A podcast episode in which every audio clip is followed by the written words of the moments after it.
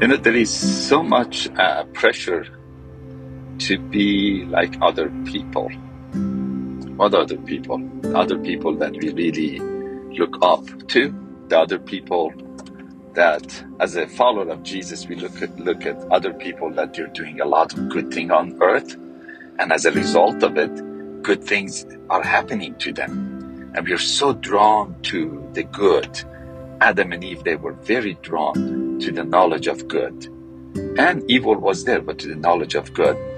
And it's it's almost in not in our DNA, but it's in us. The seed still is there to be so drawn to good and good things and good deeds. And sometimes you're jealous of those who good things happen to them. A lot of good things. You say, man, there is nothing good happens to me. All the good things is happening to other people, meaning all the good things are taken. You know, there is no good thing for me and let me do some good things that I could join the crowd. I could be one of these people. Maybe if I start to do good things and be like those good people, good things will start to happen to me. And then as a follower of Jesus, that's not enough. We do good things and we burn. But the good thing we do is not because of who you are. We're just trying to be good, meaning imitate some other good people. And then we try to, if you want to go higher, we try to be more like Jesus. We say, okay, not only I wanted to be more like good people, now I did it and I couldn't do it. Let me go back and be more like people, more, more like Jesus. And let's just be just like Jesus. And I try. Again, I lose myself. Before I try to uh, be like other people and I lost myself in them. Now I'm trying to lose myself and completely reject myself and say, Cameron, you just need to be like Jesus.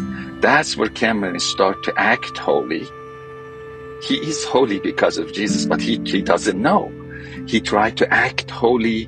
He throws couple of good things in there too. He tried to love people because almost is like the picture of Jesus that Cameron has. It's traumatizing him.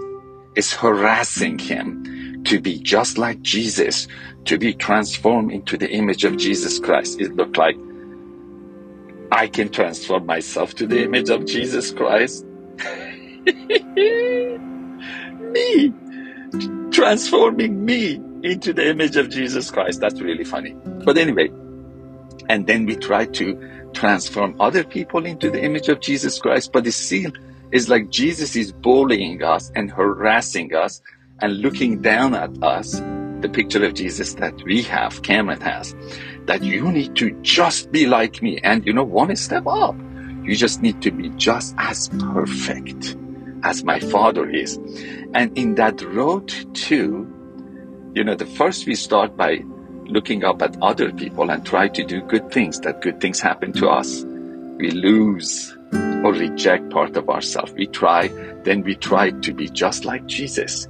We lose another third of ourselves and then we try to be just like father. We lose by that time we completely lost and all actually um, rejected the last part of ourselves but you know what? Jesus never rejected the prostitute and the tax collector. Even he didn't reject it. Nicodemus some of the pharisees he said, Come to me.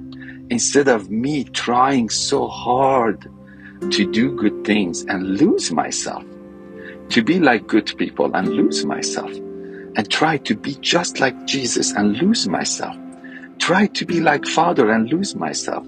Jesus is saying, instead of even trying and trying and trying, let me come and live in you.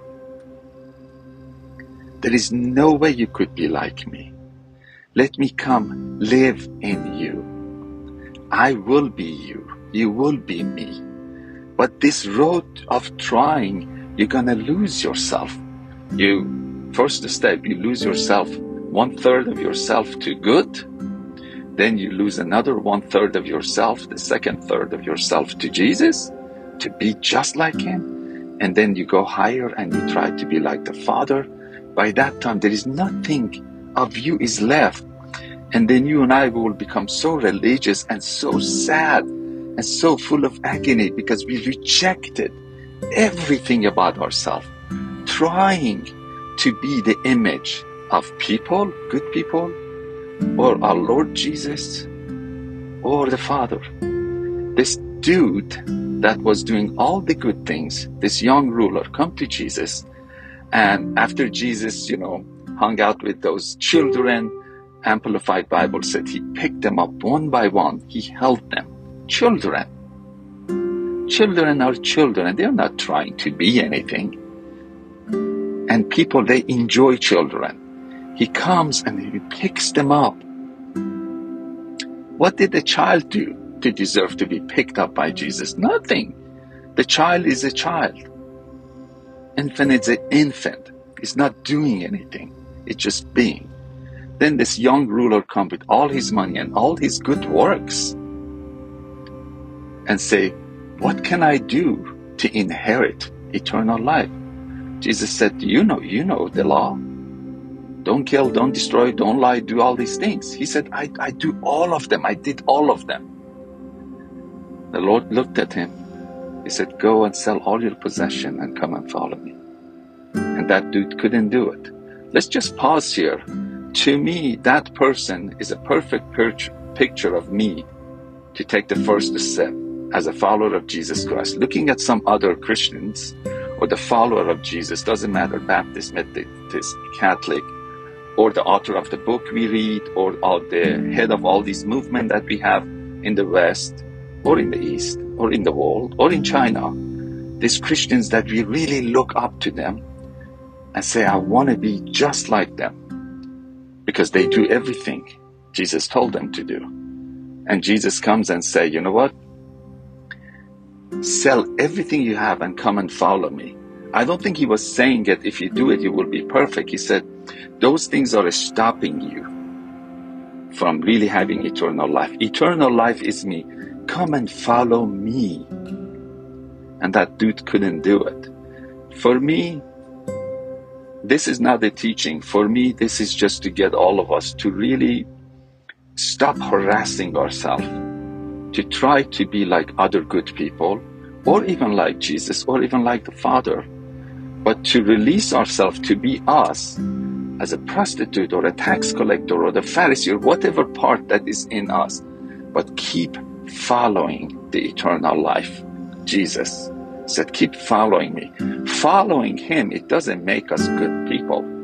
His blood will make us holy and clean. But again, it's so tempting. I told the Lord in my prayer today, because I could, I woke up last night at the middle of the night and I remembered all of my shortcomings. I couldn't go to sleep.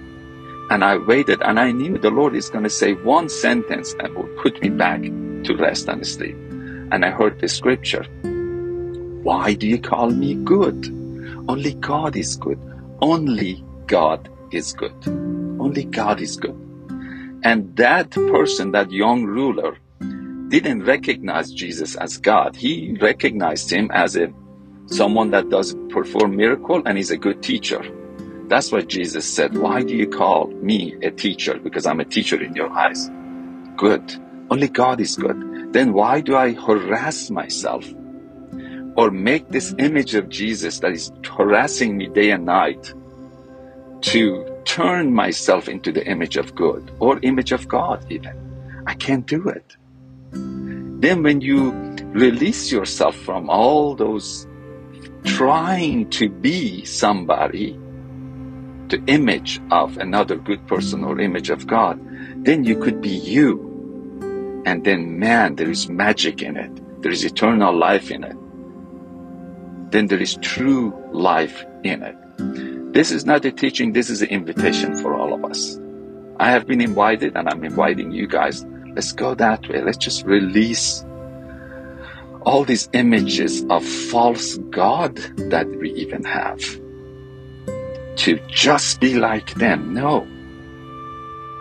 I can't be like Jesus. I am who I am. I can't be like Father. It's through the blood of Jesus that I can go to the Father. And when I release myself from that pressure, I can feel it. Even since this morning, I am way more happier. I'm, I'm having phone call with, I'm leaving messages. I left a message already for three people, encouraging them. It just came out of me because I'm allowing myself to be me. I'm not trying to be good, but the goodness of God comes out of me when I stop trying to be good. I stop being harassed by myself. I want to share that with you. Love you guys. I don't want to say be good, be you.